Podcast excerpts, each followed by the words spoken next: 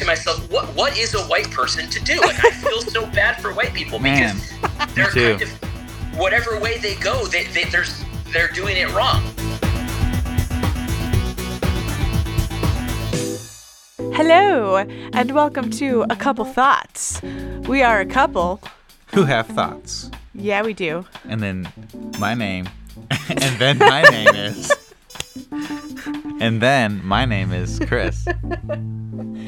And also, then my name would be Natalie. would and, be Natalie. and then it would be Natalie, but in reality, it's. and welcome to iTunes. Hey, what up, iTunes?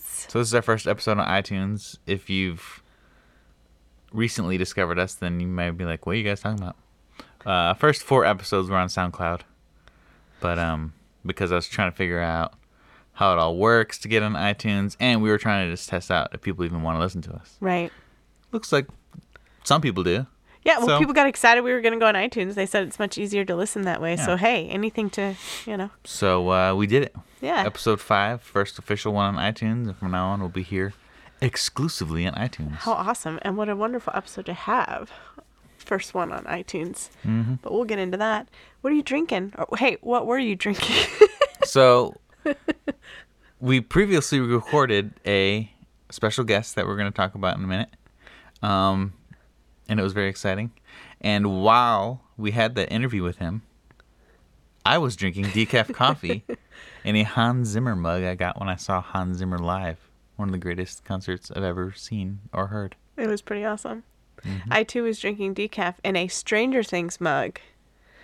That tells you several things about us. Here's here's what this tells you. One, we're parents. That's why we're drinking decaf Mm-hmm. at whatever it was, like nine thirty at night or whatever. Two, Stranger Things. It's a good show. Good show. Hans Zimmer, awesome. Hans Zimmer's great. So the second thing it tells you is, I was gonna say we're nerds, but I don't think I don't think liking Hans Zimmer's nerdy enough. Stranger Things maybe. I think going to a Hans Zimmer concert is pretty nerdy, and knowing all the songs before they even like start. Like, oh, That's this is true. the Dark Knight theme, or oh, Inception encore, or That's true. The Wonder Woman stuff, theme and yeah. stuff. Oh yeah. now Stranger Things. I'm sure you got a lot of fans out there. yeah, I know you're nodding your head like that's me. that's right. Um, this is for you. I liked season one, but it wasn't until season two when I was like, okay, I'm officially a fan. Yes. same. But I've heard the opposite of, of a few other people. Interesting. Yeah. Yeah, no, I definitely fangirled out by by the time we got to season two. It was Yes. I'm on the train I'm looking at a poster of ours right now. checking away. It's such a cool poster. Anyway, it's a cool mug too. Yeah, cool mug. Hans Zimmer mug's pretty darn cool. Hans Zimmer does such films as anything Christopher Nolan, almost anything, and um, Lion King, and we already talked about them on our music podcast. We did, episode yeah. We four. guess I know. It, I feel like No, three. Episode Our, three. three of our intros have still been about music. It's like, okay, we gotta, we gotta move on, Chris. Guess what, guys? We like music and, and movies, movies and shows. and TV shows. Did you know that, guys? Have you noticed? I'll tell you what we also like is God, we do like pretty that. cool. He's very cool. and Oh, you just turned it spiritual. I I was did. about to add something else that's. I just thought. I just wanted to tell the audience something that I did since the last time we did our podcast. okay, go. Guess what, you guys? If we weren't okay, so there's. I think I forget the difference between dweeb and nerd, but to me, nerd is a compliment, right? Well, my nerddom has officially peaked because Oh, right. I officially played. Does it count as Dungeons and Dragons? I think it does. Technically, What do you call it? Was it RPG? What is it called? Role play? role playing game. right? Yeah. RPG. I Uh, I played an RPG, you guys, which isn't really surprising. I think what's more surprising is that I never had before. Most people are probably more like, "Wait, you haven't done this before?" Mm-hmm. But I did it. I was really tired and I really sucked at it. But I'm gonna come back with a vengeance and be even better next time. Mhm. so just Mm-hmm. I wore my cloak. He did wear that you made. that shows us how nerdy we are. Um, I came dressed as my character. My character name was Madmartigan. Mm-hmm. If you know where that's from, then you're my new best friend. that's right. Spoiler: alert, It's from Willow. Amazing movie. My name is Nova Dawn, Directed by Ron Howard. which Soundtrack by James Horner. my cheesy name that I have used for various nerdy things. Nerdy things. Anyway, I just thought you guys that just just have that visual. There we are. In this very room where we make this podcast. That's very what, room. the very room, the, the room With- where all the magic happens. and we got recruited by um, a friend of mine named Ben, who is probably going to be a future guest yeah. if he ever gets his schedule figured. out. And he's a really good He's DM. laughing- he's laughing And right if now. you guys know what a DM is, then He's a great DM. he made his to- own story. We're he's he's a writer and he's gonna talk about writing. But yeah, it's he made his own story and he's a good DM. he is. And, uh, and a good storyteller. It was really fun, yeah. and he's probably listening to this and laughing and smiling. And Shout out to Ben. shout out to Ben. But um, but anyway, sorry, I took us on a train. It was a good train. was a good train. But let's get back. We'll get back on the other track. Okay, before we get back on the track, Oh, which track? Okay. our child is cute. Oh my gosh. Like today, Oh, jeez. Wow. Wow. Wow. Wow. she's just amazing. She's a, a beautiful, beautiful little being. So beautiful. Mm-hmm. She went to the park today. We played with bubbles. Bobble, bobble. That's what she says. Yeah. Babu? Bobble. So cute. we could just do a whole podcast on that, and I'm sure everyone would love to hear that. Who wouldn't get bored by that? An hour and a half of us talking about our child. You know that's what you guys want to hear. This is why you're here. We could easily fill that hour and a half. Sorry, I sound a little um congested. As you will tell, I will sound very different suddenly when we cut to the interview. no, I didn't get it get miraculously healed in a matter of seconds. It's just we record on two different days. But anyway, so sorry for the stuffy nose sounding tough. to all my my allergy sufferers out there, I'm feeling it. I'm with you. But Yeah. yeah. So back to God. Sorry. Yeah. That was a good train. Let's hitch our wagon to that caboose. Is that phrase? What? The heck are you talking about? well, we were going back to God, which is better than. Where's the caboose? Well, I I merged trucks and trains together and said hitch my wagon to that caboose. It didn't make sense. It's fine. It didn't work. Uh-uh. It's late. That's true. Continue. Again, it's late. But God, what now? So God, back to the issue at hand. Uh, recently we've been thinking about. Um, and it's hard not to think about it. All you gotta do is go on Twitter and it's in your face. Jeez, anywhere. These um, social justice issues, if you will, um, pertaining to things like race, um, gender, intersectionality, Intersectionality. That's going to be another podcast for another day. and etc. This sort of social justice narrative that we're seeing everywhere um, being talked about. So recently, we've seen it kind of entering the church and even in leadership in kind of a concerning way to us. Like, hey, of course, social issues in general are important and Christians need to be involved, but there's certain verbiage and what do you mean by that sort of things that we need to think about and talk about yeah. and clarify because we believe that social justice is very different than biblical justice. Um, it's all about terminology here. I think, yeah, of course, Christians need to be involved in social justice, but we have to really define what that means, and it has to be biblically based, not emotionally or politically or any, anything like that. And we're seeing the not the negative effects of it happening in the church and in relationships between um, Christians. So, anyways, with all this in mind, um, is uh, our special guest has lots of thoughts and feelings on it, but I'll let Natalie tell you um, how she found him and why we got him on this particular podcast. I'm sure many of you have heard of the uh, MLK 50 conference and the ERLC conference. I might have that acronym wrong. A really, really good friend of mine who I love was listening to them, so I wanted to listen to them. But I found after listening to uh, just a few of the speakers, I, I, I, mean, honestly, I didn't listen to every speaker, so um, I can't tell you what every single person said, but I listened to three of them. And um, I felt a little more confused, I think, than I did before. And and I was hoping for clarity because once I discovered that it was talking a lot about about like the social justice warrior things, I thought, well, at least I'll have a better understanding. And I didn't. I was, it definitely felt more divisive. It felt more confusing. So it was like, I They went to, to find. use a lot of phrases that sound really great and have a lot of the same words, but once the sentence is over, you're like, "What did you just say?" yeah. Well, I don't bef- understand. before that, I remember when we've talked about it, Mm-hmm. the social justice issues. It's like, okay, I feel like there's uh, we're we're screaming for a lot of different changes and things we're wanting, but and we're being told a lot of ways we're supposed to feel. But then I've also noticed that there hasn't been a lot of suggestions on what we're actually supposed to do. So I thought, okay, That's well, true, yeah. well, this conference will hopefully clarify. Well, what what can we do? Um, of course, first we need to clarify like okay what is the issue is this something that is really happening do we really need to be worrying about um, a lot of the i guess the the racial tensions and the reconciliations and the i can't remember the other asians um, but at when you first hear Reparations is about another one. reparations is another one um, so at first i went as a as a Chris is Hispanic. I'm a white girl. In case you're finding us for the first time and you don't know based on our voices, so I'm a white chick. Hola, cómo estás? Hi guys.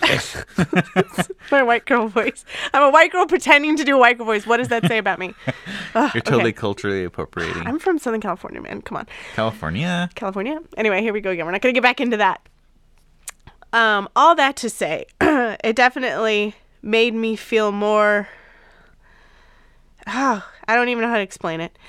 Here's what it made me feel like I needed to do. I wanted to find my African American brothers and sisters, and I wanted to just talk. I was like, I need to talk. To, I need to talk about what's being said here because a lot of what was being said in the conference, I I personally do not think was helpful.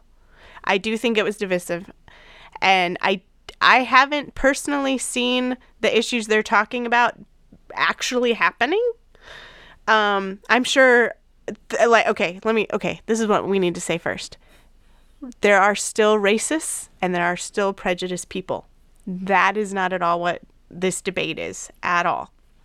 I'm talking about white evangelical churches as a whole. Are they racist?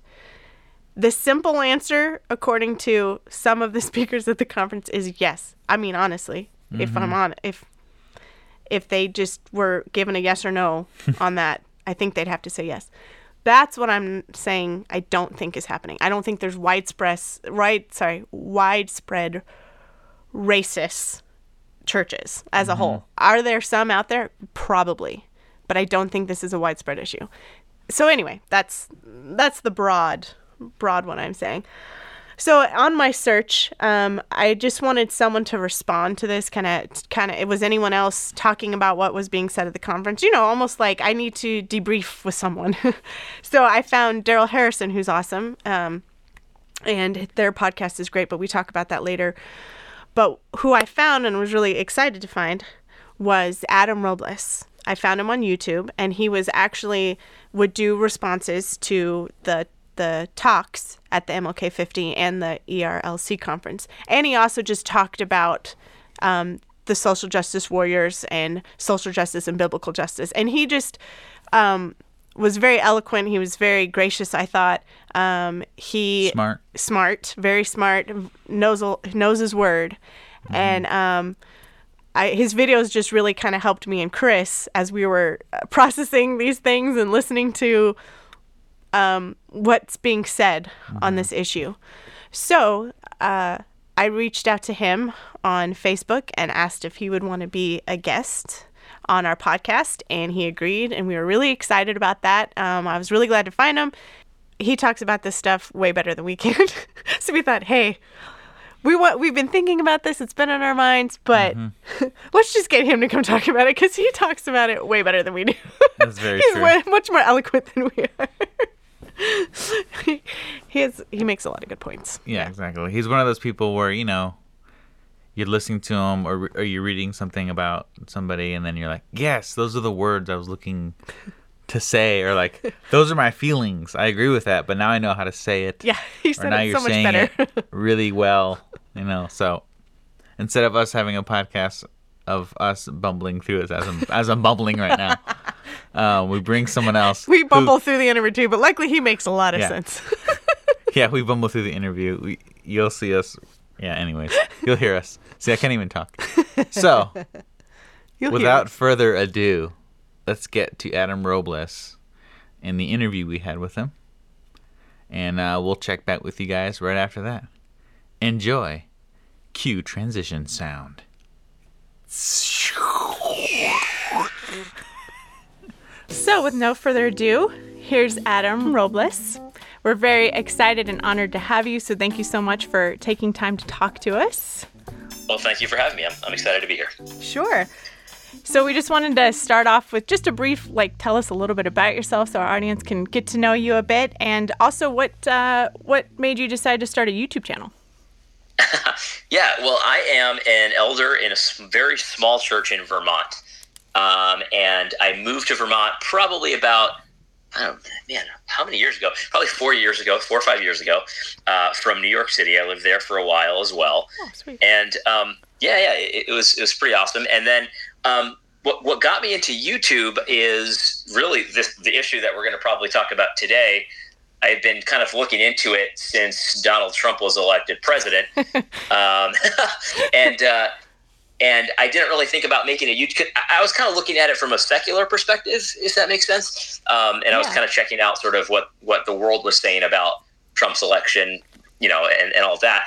And then I didn't really want to make a YouTube channel until I started realizing that this was also in the church. And so that's that's the whole reason I started the YouTube channel, and that's why I'm still doing it. Awesome. Well, sh- that that answered my next one because I was going to ask how you got into the topic, but that was perfect.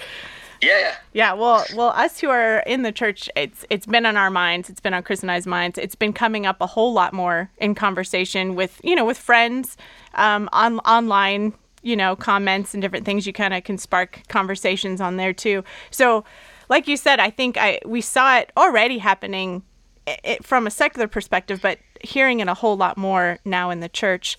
It's something we thought, hey, you know, let's let's tackle this. Okay, so pertaining to social justice, uh, or as let's say the media is saying those issues are, do you think these are issues that the church should be worried about? Uh, yeah, absolutely. I, I think that um, it's very clear that th- this is important um, in sort of the general conversation in, in, in our culture in general. And so, you know, any any issue that's that's kind of important in general in our world, we, we need to at least have some kind of a biblical answer for. So, so yes, I, I do think that these are issues that that the church should be thinking about and addressing. Um, but we need to be addressing them from a very distinctly Christian biblical foundation. Excellent. So, what would you say the difference between biblical and social justice is? Yeah, that's a great question. So, um, and, this is this is it kind of gets a little dicey here because um, I, I think that sometimes people use these terms, you know, kind of in a kind of squishy way where you can't really pin down what they mean. Um, but I'll say what I mean when I mean social justice. What, what I mean is sort of this idea that there are, you know, really like two basic classes in society, and we've got sort of the overclass, which is the oppressor class essentially. And then we've got the underclass which is sort of the victim class. It's sort of a narrative that you see you know that, that all over the place. So you know we've got you know oppressors which in, in, our, in our society which are the males. And then we've got the victim class which is the females. We've got the oppressors which are the white people and then we've got the oppress or the victims rather that are the people of color um, the oppressors are the rich, the victims are the poor. So you see this kind of playing itself out in a variety of different ways, and I, that's what I call this so, sort of social justice narrative. And biblical justice is very different. Bi- biblical justice uh, says that you know you, you don't have partiality to the rich or the poor. In fact, there's a there's a verse that I really love because. Um, you know, God, God, God, God is smart. You know, he's he, he knew what to what to say in the Bible, right? And so Yeah. there's a there's a there's a verse in uh, Exodus that says, "Don't follow the crowd in doing wrong." He says, "When you give testimony in a lawsuit, do not pervert justice by siding with the crowd. Do not show favoritism to a poor person in a lawsuit." Hmm. And then later, later he says uh, that that you sh- don't show partiality to the poor, but also don't show favoritism to the great. And you think, well, well, why would somebody show favoritism to the great? Well, obviously, you know, if somebody is rich and they have influence and they're they're powerful, you could see why someone might show favoritism to someone like that because you know they can kind of get position and power as well. Mm-hmm. Mm-hmm. But but but you'd ask, why would somebody be show favoritism to the poor? They have no influence. They have no power. You know, God's smart. He he knows that Hmm. that that that this victim class potentially could could potentially be a source of power, and I think we see that in our politics today. So so that's what I I, I, I when I say social justice, that's what I'm talking about. And when I say biblical justice, I'm talking about very clear biblical commandments, the Hmm. Ten Commandments, essentially. Yeah. Very cool. I didn't really think about it that way, but the victim class being something God had already thought about. Yeah. uh, right. do, do you I, I see thought this? that was interesting too. Sorry to interrupt you, but I Yeah. thought that was interesting too because this this is you know this is straight out of Leviticus. Like this is old school stuff. Yeah. And it's like, well, why would somebody show favoritism to the poor in Le- in like the, in old school Bible times? Hmm. Well, it's the same situation as what's going on today. There's there's nothing new under the sun, you know. Yeah. Mm-hmm. So are you seeing this sort of uh, victim mentality starting to creep into the church more and more? Yeah, you know, uh, I, I don't, I don't want to pretend like I'm a, a historian. I, I don't know Yeah. when it started, but, but yeah, I mean, I, I've started to certainly notice it more and more recently. So Um, yeah. Yeah. Where, yeah, yeah, where, where there's sort of this, you know, kind of. There, there, there's two. There's two groups, and there, there's one group that's sort of, you know, oppressing the other, and and you're like, well, how do you prove that? Well, they don't really know. It's just sort of like, well, obviously there's there's majority there's majority one group and minority the other. So obviously Right. there's oppression. yeah. I- You know, that- that's that's that's problematic in my opinion. Oh yeah. I wondered too is I think a lot of the language around the social justice movement are things like well justice and then you hear words like Yeah, yeah. you know righteous standing up for the oppressed these sound like biblical concepts so to me no wonder I think that the church is almost maybe a little too quickly before taking a step back and asking you know almost what you said like what well what exactly does this mean like what are you asking for and as Chris and I talked about this I think we, you know, you can get discouraged listening to some of the talks at the the MLK 50 and stuff, just thinking, I'm hearing a lot of, I- guess maybe some of the accusations, but I haven't quite heard the answer. What what exactly is being asked of us to do? Maybe maybe I guess the white evangelicals in general. What what is it that you you know you want us to do? But I've I've wondered if maybe that's one reason that the church for one has kind of felt like, oh, I guess we need to maybe jump on the wagon as you could say because it in the language it almost does sound like a righteous movement Yeah, it does. I I think um, there's definitely sort of a certain kind of language, like you said, that that just sounds really nice. I mean, it sounds it sounds like loving, and it sounds you know you know just nice, really. And Yeah. and, and and I think that it- here's this is just my opinion. I I, I can't prove this, and I I don't I don't want to say I know people's hearts, but mm-hmm. but I do think that that sometimes Christians have sort of a, a little bit of a fatigue of being on sort of the the side of every issue that doesn't sound very loving.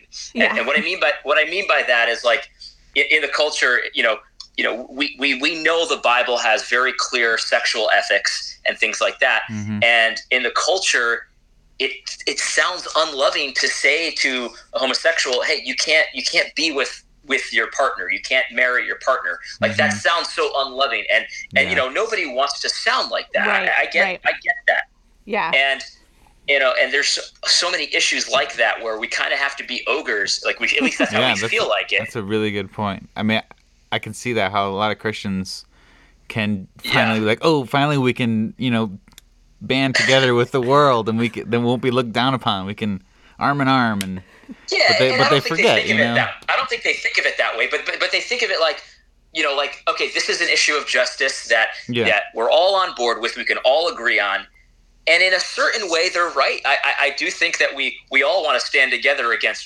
racism but Yeah. but you know we have to define that you know very you know carefully and biblically because you know one, one example i like to use because it's, it's such a, a clear example is you know everyone says well we're all against murder and like well not really because we all define murder very differently so Mm.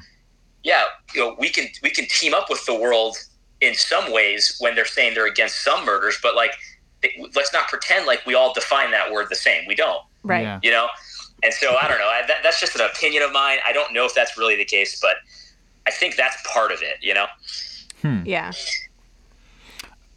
Um, I've heard some people talk about white guilt in a sense, where um, they'll even say like in the Bible the um, the sons were taking the sins of the fathers, and like so now we we as white people, I'm not white obviously, but as a white person would say, we as white people have to repent for the sins of our ancestors in order to bring reconciliation of the races. And then they you know they quote the bible in certain ways where it sounds like even to me i'm like huh that does kind of make sense. But Sure. um i saw a video of yours talking about this. Can you go into that a little bit your, your thoughts on that? Yeah, no, I, I definitely can. And and so one thing that that I think is is helpful is that th- there is a certain kind of guilt that that that a culture or a society kind of has communally, and I, I think that that's a real concept. Um, but but the, but the problem is that that guilt is not something that we can sort of uh, deal with like with restitution, like in a in a in a criminal or civil case. Um, that kind of a guilt, so like the societal guilt, the communal guilt that we all have for certain sins, that's something that God holds us accountable for. So, um, so a good example of that would be, you know, in, in Acts when when Paul, uh, Peter rather says that that all of the uh, all of Israel is, is is essentially guilty for for for crucifying Christ, and he's right about that. But you couldn't then go and say, okay, and therefore we're going to go to the judge, and you're all going to get the penalty for for murder. Like that, that would it doesn't work that way. So when it comes to like what we do like with each other, um, i there's there's no like guilt that you can get because of the sins of your fathers. But when it comes to God, He does have sort of a generational sort of curse that He does give to certain societies for their sins, like He does in the Old Testament with you know some of the sins of the of the people Israel, you know, Mhm. bowing down to Baal and stuff like that. That's different. That that's that's before God, not really sort of a you know person to person civil type thing. So so like if it came to like a restitution, like some people talk about reparations or things like that, uh, that wouldn't be biblical. Uh, but there is sort of a communal guilt that is real uh, that we should we should acknowledge. Mhm. But it's not something that we you know we would deal with you know kind of judicially right now, if that makes sense. Hmm yeah yeah yeah it's almost like we couldn't deal with it really in this lifetime it's kind of only god's job to judge it almost Well, ye- in his yeah. timeline Sort of right, Eh, but we could deal with it in this lifetime. But it, it's not going to look like like like the social justice people want it to. So um, the way that we we deal with it in this lifetime is you know f- forgiveness and reconciliation and stuff like that. So so just you know just I mean it sounds kind of like basic and stupid, but yeah but that is how we deal with it now. You know, we, we you know, we don't have any, there's no biblical recourse to sort of say, okay, well, your grandfather did this to my grandfather, therefore you owe me. There's nothing like that. Right. What I always say to people who talk about things like reparations is like, all right, well, well, do I owe myself money? Like, I don't understand. Like, I'm, you know, I, I- I'm pretty sure that my ancestors were enslaved, and I'm pretty sure that other ancestors of mine enslaved them. hmm Right. And so, I do. you have to pay yourself.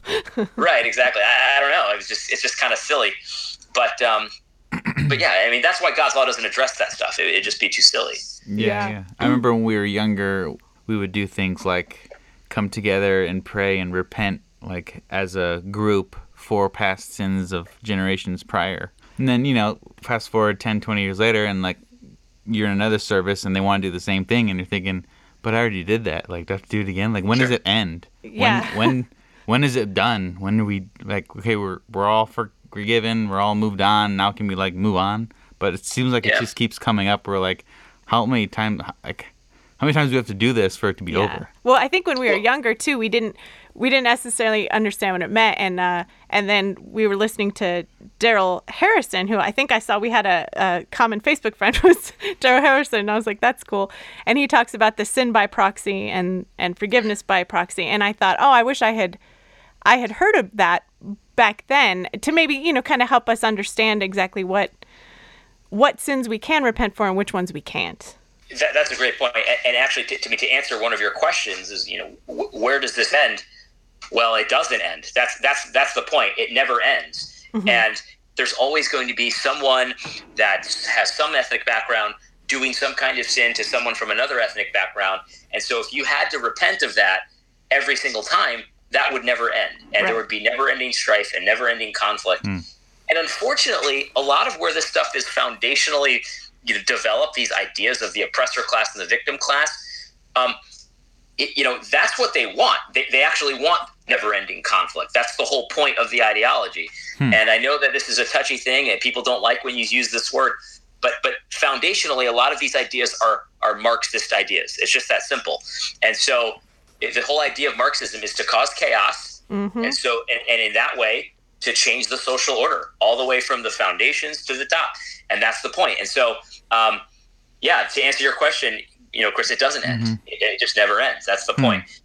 Yeah. And then as far as, go ahead. I was going to say, I heard you um, just today actually talk about cultural Marxism and how yeah. people didn't want you to use that word. Uh, can you just explain real fast to our listeners what cultural Marxism is and why, let's say, other people don't like you to use that term? well, I have some opinions on that, but but what, I, what I'll say is that what I have what, what I'll say is this that so so cultural Marxism. There, there's a lot of interesting stuff on YouTube about that mm-hmm. uh, that concept, and some of it's good and some of it's not. But basically, all it means is it's it's a it's an application of of Karl Marx's uh, I, uh, ideology philosophy. Um, it's an application of his philosophy to different areas in cultural areas. So mm. uh, Marx's philosophy is, is more about economics and about uh, and about like economic classes and things yeah. like that. Um, and and it, that that still definitely applies today to a lot of these people, but but not not all of people would agree with with with Marx's you know economic policy, but other things. And so this idea of the oppressor class and the victim class that's straight out of Karl Marx's idea you know, basically the, the, the, poor people were the victims and the rich people, the people who own stuff, were the oppressors. And so that was the whole that was the whole kind of you know concept that he had. And so so cultural Marxism is just a, a way of saying you're applying Karl Marx's ideas to different areas besides economics. Hmm. Um, anyway, and so people don't like that because because you know they and, and here's why I think they don't like it. They don't they're not self consciously Marxist so a lot right. of these people, they wouldn't say, "Oh yeah, yeah, I'm a Marxist, no mm-hmm. problem." Yeah. Like like nobody would. Well, I'm not gonna say nobody, but most people wouldn't say that. Yeah, yeah. But um, that doesn't change the fact that a lot of the foundations of the ideas that they, you know, express do come from that tradition. Um, and so people get really frustrated because they're like, "Well, I'm not a Marxist. I've, I've never even read Karl Marx." Like, mm-hmm. that might be true, but um, it doesn't change the fact that that's where the ideas come from. And so I, I could understand being frustrated about that, um, but it doesn't make it not true. you know what I mean? Yeah, yeah. yeah.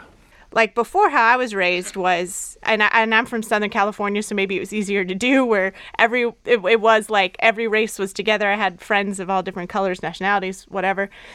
But now saying that I didn't notice skin color is now a racist thing to say. So whereas before it was like friendships happened so much more naturally it's almost like now we're hyper aware of I'm a white girl, you're a black girl, you're a Hispanic girl, where it never it's it's almost like the opposite effect of what I think we're wanting to happen is what's happening. Mm-hmm. And then you yeah, you, you just start playing funny mind games like mm-hmm. Um, oh no, am I am I talking to this black person just so they think I like them? But I, I actually do like them, and yeah. so like now yeah. what do I do? Yeah, and it just seems like it's causing these these extra things that I don't think were there before as a result of almost shining this this light on this issue in this way.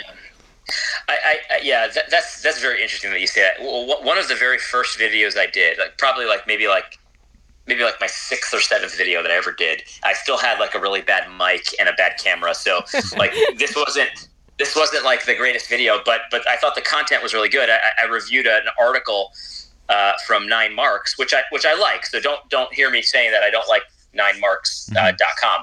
I like it, but but this article was really bad, and, and it was talking about why white churches are hard for black people.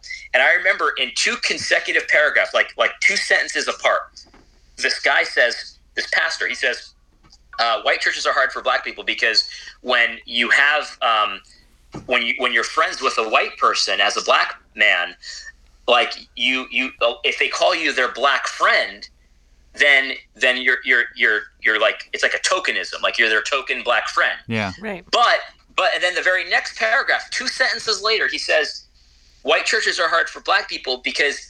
You know, we don't want to be just your friend. That's color blindness. That's ignorance. and, and, I'm, and I'm Wow. like, Exactly. and I, I remember thinking to myself, what what is a white person to do? Like I feel so bad for white people Man, because they're too. kind of whatever way they go, they, they there's they're doing it wrong. So it's either your black friend, well that's tokenism, or it's just my friend, and it's like, well, you're ignoring my ethnicity. Right. And, Yeah. and, and, and look, look, look. The, the reality is, mo- I, I'm willing to say that most run of the mill people aren't thinking in these terms. You know what I mean? Right. Yeah. But unfortunately, there's a lot of very vocal people that insist on thinking in these terms, and it's very difficult. And, and I agree with you, um, Natalie, that it's it's it's it's very divisive. It wasn't always like this. Right. I, I don't remember going to churches um, and ever really thinking about this stuff. And, you know, um, I know that when I tell people that, sometimes they say, "Well, yeah, it's just because you're white privileged." Well, I'm not white. You know what I mean? Like I don't even know what you're talking about. But the, but the point is, like, this is also, it hasn't always been this way, and it certainly seems to be becoming be becoming more this way, and that's that's Yeah. troubling to me. And, and I, don't, I don't think that's that surprising when we're kind of using these categories that come from cultural Marxism. You know what I mean? That's the Wow, point yeah. of this. Yeah. Well, I- one thing I was going to read to you actually and get your opinion on kind of goes with this. Okay. Um, so a friend of mine posted on Facebook a few months ago. She's a good friend of mine. She's a leader in her church. Uh, she says this: "I'd like to hear from some of my non-white friends about this topic. Would you attend? would you attend a majority white church? Why or why not? What can majority white churches do better to be a safe place for non-white congreg- congregants?" And then she has a disclaimer. I do not want comments from my white friends on this post. I hear from y'all a lot, and I really like to learn something new. To be honest, if I did see that on my Facebook uh, wall, I would not respond. But but I will say this: I, I, I would say that probably for starters, if it was for me, the, the first thing that you should do is not ask questions like that because um, I, I don't want to be in a church that's that sort of willing to be divisive in that way. hmm Um, I, I think I think the question is is is flawed from the start because it assumes that white churches are not a safe space for uh, people of color, right? So Right. The, the very question itself, if you answer it, you're kind of admitting that white churches aren't safe hmm uh, for, for these people. And, and, and I just don't think that that in, is the case in general. I, I- I would not say that it's always not the case because I'm sure that there are some churches out there. In fact, I had a phone call with a guy who told me about a church that he went to, and I, I believe him. I, I believe this is true. That was, um, you know, very, you know, it, let's just be honest, but prejudiced towards him. You know what I mean? Mhm. For, as a black man, and I, I believe him. I believe that that exists. I Yeah. believe that's actually a real thing. Yeah. But I just don't. I just don't believe that it's a rampant problem. So And I Um, definitely don't think it is in her church. I mean, we went to her church for many years, and it's a great church. Yeah. I Yeah. think, in my opinion, I think it's just because her church is in a very white area of the country. Yeah. It, and Right. she just feels, may, maybe, I don't know, but maybe she just feels like, oh no, there's not enough black people here. What are we doing wrong? When all it is is just a demographic thing. Well, well, well, that's exactly it. Because because here's the thing, and and, and, the, you're exactly right. By the way, that that is what she's thinking. She's thinking, "Wow, our demographics are not um, proportionally wh- where they should be, whatever that means. I don't know what that means, but but in her opinion, they aren't, and so there must be some kind of prejudice or racism. Because if there wasn't, then the demographics would be different. That is a cultural Marxist idea. It says that there should be this proportional representation, and it kind of eliminates any other factors like you know maybe you know you're just in a white area or maybe Yeah. there's other reasons why black people aren't coming that has nothing to do with how safe your space is like th- it could be a lots of different things but the assumption is there's some kind of prejudice there's some kind of oppression it has to be um, and I just don't think that that's the case in, in most instances. And um, it, it, I mean, that's that's a you know, un- until she kind of has different assumptions and different presuppositions mm-hmm. about things, eh, she's never going to be satisfied uh, until. I mean, because because think about it. What is the right proportion? Right. I don't know. Yeah.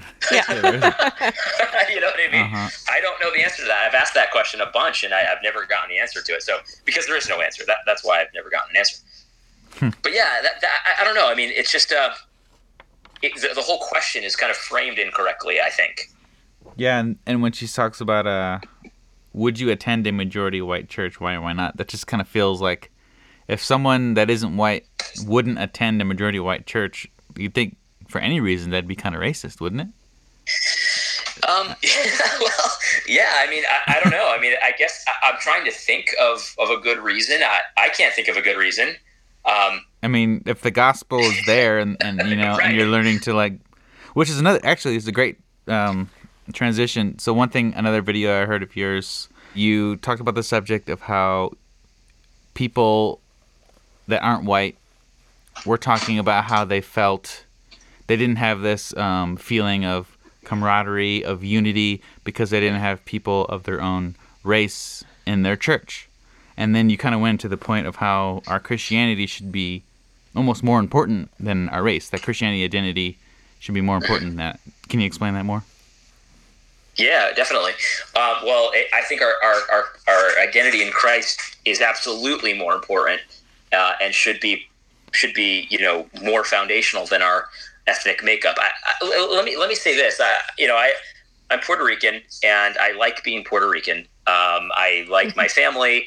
I love our culture. I love the food. I love everything about being Puerto Rican. Right. So, um, and, and I and I enjoy spending time with with other Puerto Ricans. I, I have no problem with that at all. And I think that that's there's everything good about enjoying different cultures. Right. Um, that being said, um, you know, we call each other in, in, in the church, we call each other brothers and sisters for, for a reason, because that is a very deep uh, bond that we have mm-hmm. with each other. Mm-hmm. Um, and lots of people will say that, you know, the church is so amazing because it brings people together that normally in the world wouldn't come together. Like there are people in my own church, we have a small church but there are people in my own church that I, I, I, wouldn't have been friends with before I became a Christian. Right, it's yeah. just they're not my kind of people. You know what I mean? But they become your kind of people. Like like I mean, my own my own blood brother, like you know my my actual brother um, from the same mom and dad. You know, like we're really close. And uh, even though you know there might be things about him that I don't like or that we butt heads, you know, we we still are super close because that's just how God created this whole thing. Mm-hmm. And so um, so yeah, our identity in Christ. I mean, this is a this is a verse that I don't know how this is under uh, uh, up for debate, but it's it, lately it's under debate. Where Paul says in Colossians three, he says, "Here there is not Greek or Jew, circumcised and uncircumcised, mm-hmm. barbarian and Scythian, slave and free, but Christ is all and in all." Mm-hmm. And that is so that is so important and profound. Like Paul, again, God was smart when he wrote the Bible. you know I mean? He was smart because he knows that these ethnic tensions have a tendency yeah, yeah. Of, of, of, of, of bringing people apart. And so he's like, look, I, you know, I created all these ethnicities. This is all good. The diversity is fantastic. Mm-hmm. I love that. That was all my idea. But at the same time, when you're when you're at the table, when you're in communion with the church, all that stuff it doesn't matter. Mm-hmm there's even other sections of the Bible where where he says that that um, that if you're going to follow Christ, if you're going to love Christ, like you know, you're going to hate your mother, you're going to hate your children. Mm-hmm. Like in comparison to your your your your love for Christ and your unity in Christ, everything else looks like hate. Yeah. And that's that's that's hard. I mean, you guys are parents, right? Like that's hard for me to that's hard for me to understand. Mm-hmm. Yeah. You know, because I, I have two sons myself, and I just don't understand how how it would be that like I love I, I, have to love Christ that much more than I love my my, my own children. Um, but it's the reality. I mean, he says it. You, yeah. you know what I mean? Man. And so, um, you know, that's that's not my idea. That's that's God's idea. So, um, this unity I have with with um, my brothers in Christ, you know, in the within the church, it's got to. If it's not more foundational than your skin color and your ethnicity, and that's that's something you need to go to God with. That's something I'm not mm-hmm. saying that that's easy to, to deal with. I'm not saying that you know, just get over it. You know, I'm not saying that. What I am saying is that's something that you really need to take a good look in the mirror and, and ask God, why is that? Mm-hmm. Yeah. It's a good. That's a good challenge too. you yeah. had to bring my kid well, into it. It's a challenge for me too. I am preaching to myself. You know. I know, right? I like as soon as you said like more than your kid, I'm like, oh my gosh. Talking with others in the church about this, and and it's kind of interesting you brought that up because I, I we've kind of had this challenge with a lot of areas because um, our whole podcast we kind of bring up you know topics that are that are usually kind of at the forefront what people are debating and talking about w- within the church as well. So i think sometimes we could be accused of like trying to ruffle feathers. And for us it's more like we want to get to the to the root of the issues and for one also just learn how to d- discuss the issues well with one another. Yeah. Um, so, but so sometimes we get uh, like when you know we talk about these things or or they become important to us, you kind of get this backlash of just you guys, you're not, you're not you're not just listening you're not just trying to to understand the other side point of view now with this particular issue i i did because it's it matters to I always say it, it matters to people who matter to me. So I did want to be, I did actually tread in more lightly than maybe I'm more prone to, where I just be like, eh, no. So I did, you know, like I said earlier, try to see this from every angle. But it, I think in one of your videos, you, you did talk about how the, the narrative is more, you like, listen, you need to listen to your brothers and sisters. You need to listen to your brothers and sisters of, of color. But yeah. what they really mean is is listen and believe. Could you talk a little bit more about how about that? Yeah, definitely. Um, and, and that, that's an accusation that I've people have levied against me before, and, and even actually, especially before I did my YouTube channel, like I would talk about this stuff with people in person and online, and uh, oftentimes what, what I would get in response to my challenges is, hey, you know, you just, I, I believe my brothers and sisters in Christ. I believe my black and, and brown brothers and sisters in Christ. And if you, you know, and, and I've also heard that, you know, hey, if you don't believe them, that's kind of a form of race, racism in itself. And, and, and my response to that is, is interesting because, um, well, I think it's interesting anyway.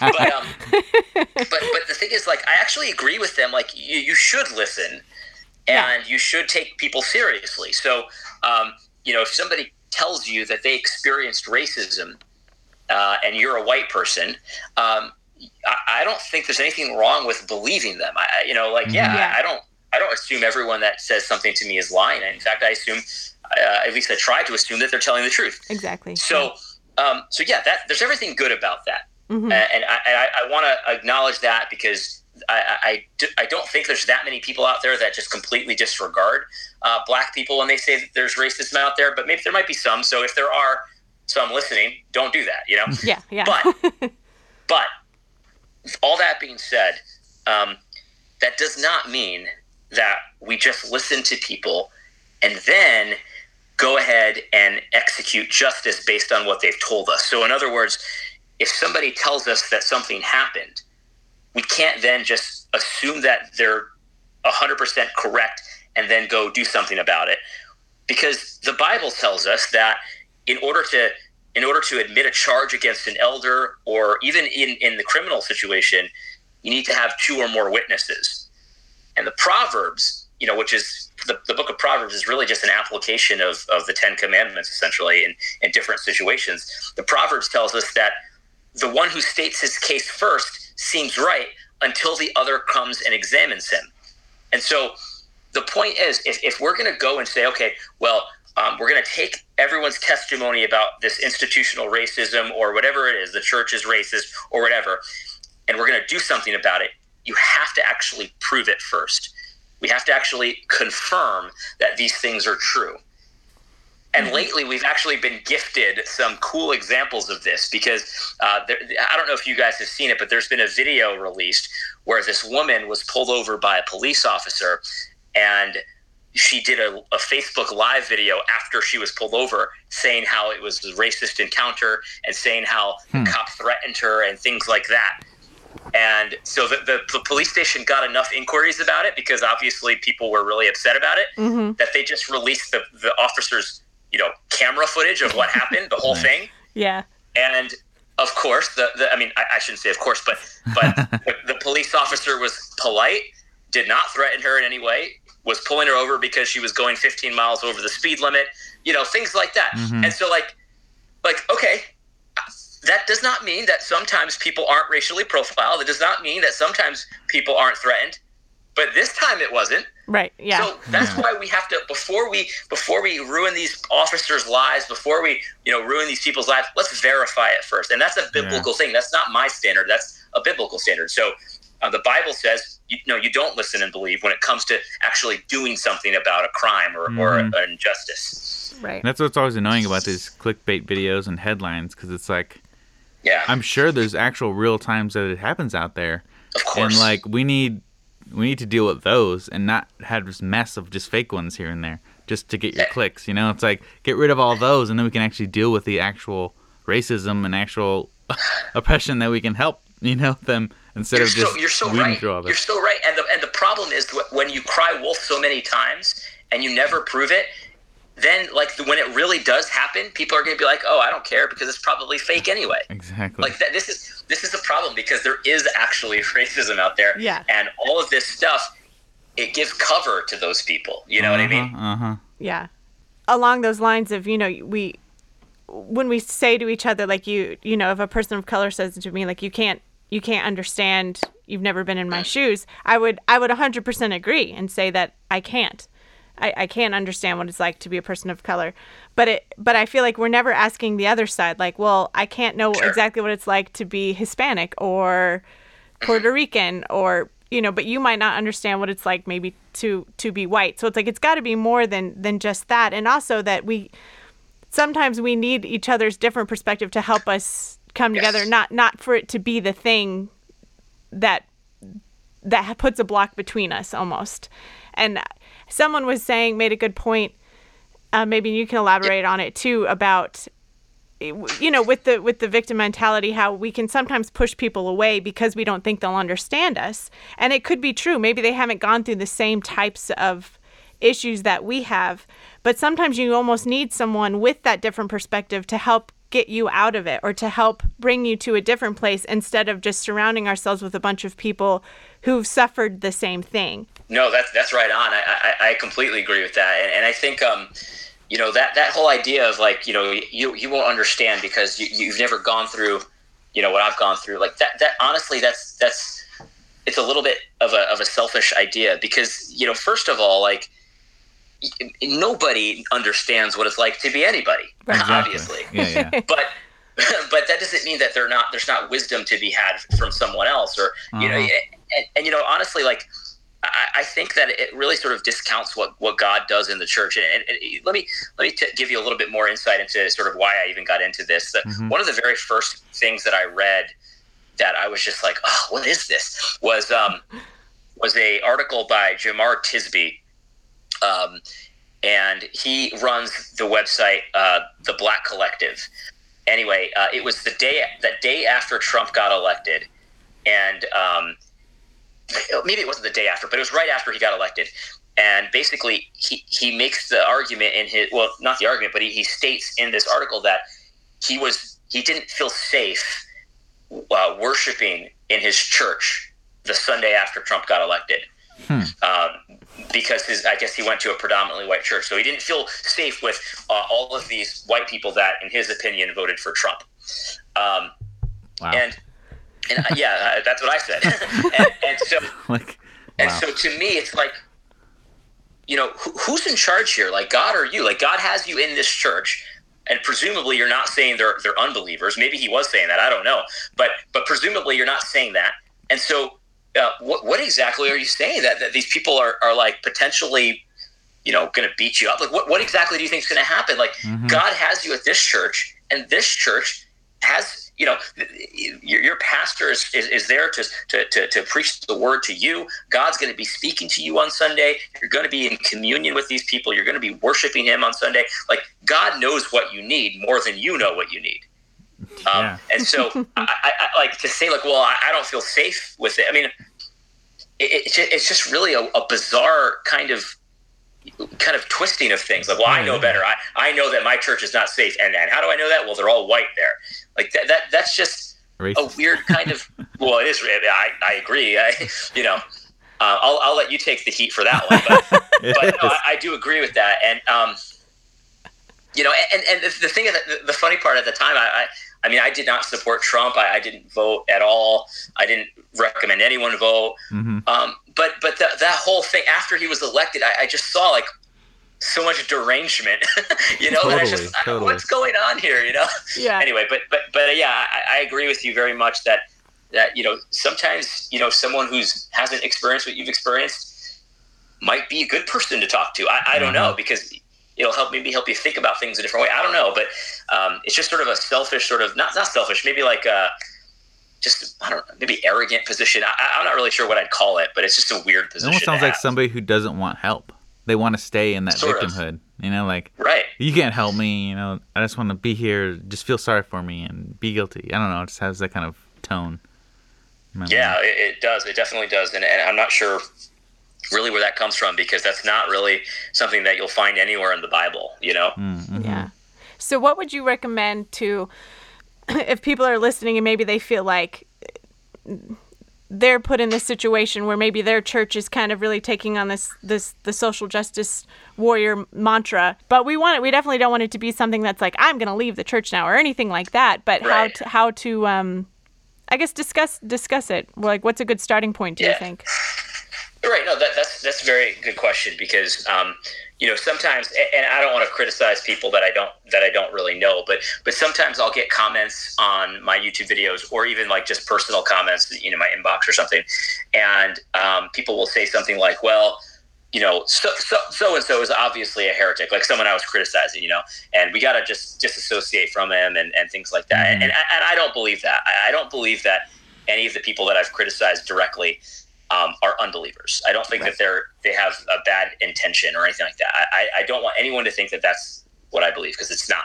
Yeah. But um, what I would do if, if I was in a church that was kind of going down this road is, first of all, I would commit to being long suffering.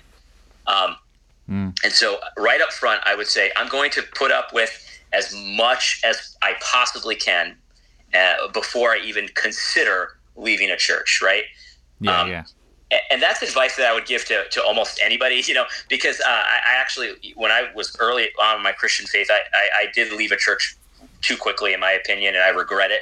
Um, mm-hmm. Um, but um, so anyway, that's the first thing I do. And then the second thing I do is just be very open and honest with my concerns and my questions and my understanding of scripture and just ask questions to the people that are promoting yeah, I think questions stuff. is huge. Yeah. Just ask yeah. questions and have them think through it because you know if they're generally looking for truth, I think it'll come out. If everyone just questions everything they're thinking yes. about, then the truth will come. You know. Mm-hmm.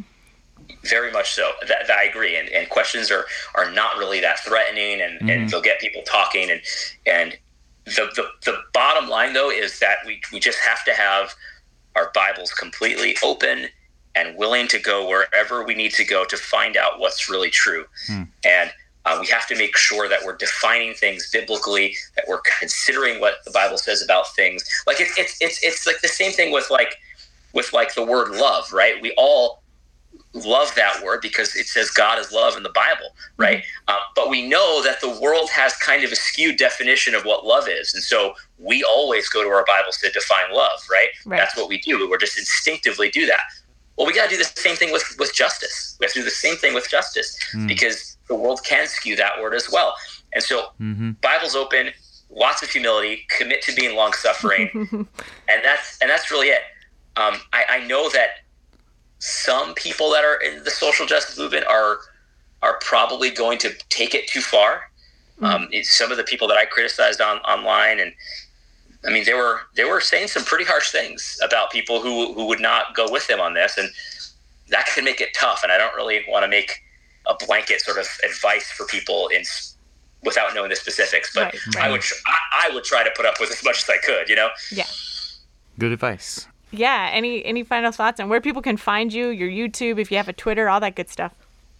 Yeah, definitely. So um, you could, I mean, if you if you look up uh, AD Robles, R O B L E S, uh, you'll find me on YouTube. I don't know the actual address to the page, but AD Robles, I think I'm the only one out there. You are. Um, it's pretty easy to find you. Yeah. yeah, exactly. And th- that's my name on Facebook as well. And then on Twitter, I, I just started using Twitter a couple weeks ago, and so Uh, I'm AD Robles there as well, but the, the handle is Redeemed Rutland, uh, R U T L A N D. Okay. Okay. Um, but I would also uh, you you mentioned Darrell Harrison in the in the Just Thinking podcast. Yeah. I would also recommend that very very much. I you know I, I tend to joke around a little bit on my stuff, but he's very serious, which I like, Mm-hmm. and and he's also. Um, one thing that I've, I've been trying to emulate of him, and I'm, I'm not as successful as he is, but he's very focused on the Bible, super yeah. focused yeah. on the Bible Yeah. which I love. And I'm trying to do that a little bit more. Um, but he actually just put out an article just like today, tonight that I I agree with all of it, but somehow I'm still convicted by it. Like you know what I mean? Like it's just, Oh, yeah. it's just so good. Uh-huh. I Uh, saw it. I think I just like literally before this interview when I was putting my baby to bed, I saw it and saved it for later. I saw that very article. I'm like, yep, gonna read that later. It's great. it's really good. And so I would recommend him as well. Um, and you know, the, a lot of guys are talking about this now, which which I'm very grateful for because this this does need attention. It's not the only issue, uh, but it is an important one in my opinion. Yeah. Yeah. Mhm. And yeah, definitely. I mean, like you said, since Trump was elected, it seemed to just blow up as far as like everything is about race and everything is about this intersectionality and everything is about all this social justice and it's like bombarding everywhere and then it started creeping into the church and that's what kind of got us concerned and then we found you and then etc here we are Yeah, definitely. No, I'm, I'm glad you did, and I'm I'm glad to, to be talking about this. Yeah. Cool. We are too. Thank you so much. well one final thing um two questions one your favorite movie and then recommend a movie that maybe people haven't heard of or seen Yeah. So, well, I, I mean, I can't pick one movie. I, I- I love the Star Wars movies. Okay. Um, a- a- a- as a whole, uh, my favorite is uh, the probably just the original Star Wars. That, that's probably my favorite. Um, Nice. So many good, so many good memories with that. And then um, let's see, a movie that people might not have seen. That's a good question. Um, maybe you know one, one movie I really like, and I'm not really sure why I like it, but uh, it's called uh, uh, Lost in Translation, um, and it has uh, Bill Murray and Scarlett Johansson before she was popular. oh yeah, I heard about the movie Yeah. Actually, I Yeah, haven't seen that one, but it is everywhere in like here and there, Yeah. like little, almost like an indie film type feel. Yeah, it's like a, a weirdo indie film. Yeah, it, it's and it's it's like I don't really even know like how to describe what it's about, but it's just it's just really good. I I'd recommend uh, people watch it. Um, yeah, I think that's that's probably it. Cool. Well, that's great. Yeah, we we love movies, so it's kind of one of our favorite questions. We always have to to ask everybody. But thank you so much, and you were our first official special guest, so we want to just give you a special shout out. We're really glad it was you, and uh, it was awesome talking to you. And I I hope everyone go check out his videos. Yeah. And welcome to Twitter, by the way. I waited forever as well, but all, all this What? stuff got me too. Yeah, well, I used to do. I used to tweet a lot, and then I I deleted my account, and I hadn't been on there for like five years or so, maybe more. and um, and so I'm sure it was like, whoa, what is all this stuff on here? Because it, it gets crazy on there. yeah, Man. that's, that's, that's very true. Um, but yeah, I, I had a great time, and, and honestly, if, if we ever want to chat again, I'd, I'd love to, even if it's not on on the podcast. But uh, I'd love to. It, it was it was a great time. See what we tell you guys. He puts everything so much better than we can. He's pretty great. Did you guys enjoy that? Hope you guys enjoy that. Definitely go check out his his videos and even though a lot of them are talking specifically to the MLK 50, a lot he a lot of cool points come out as he's talking about it. So even if you're not interested in the conference, um, you know when you're talking about something specific and ideas come out, it's really a lot of good wisdom in there, man. Lots of lots of good wisdom nuggets.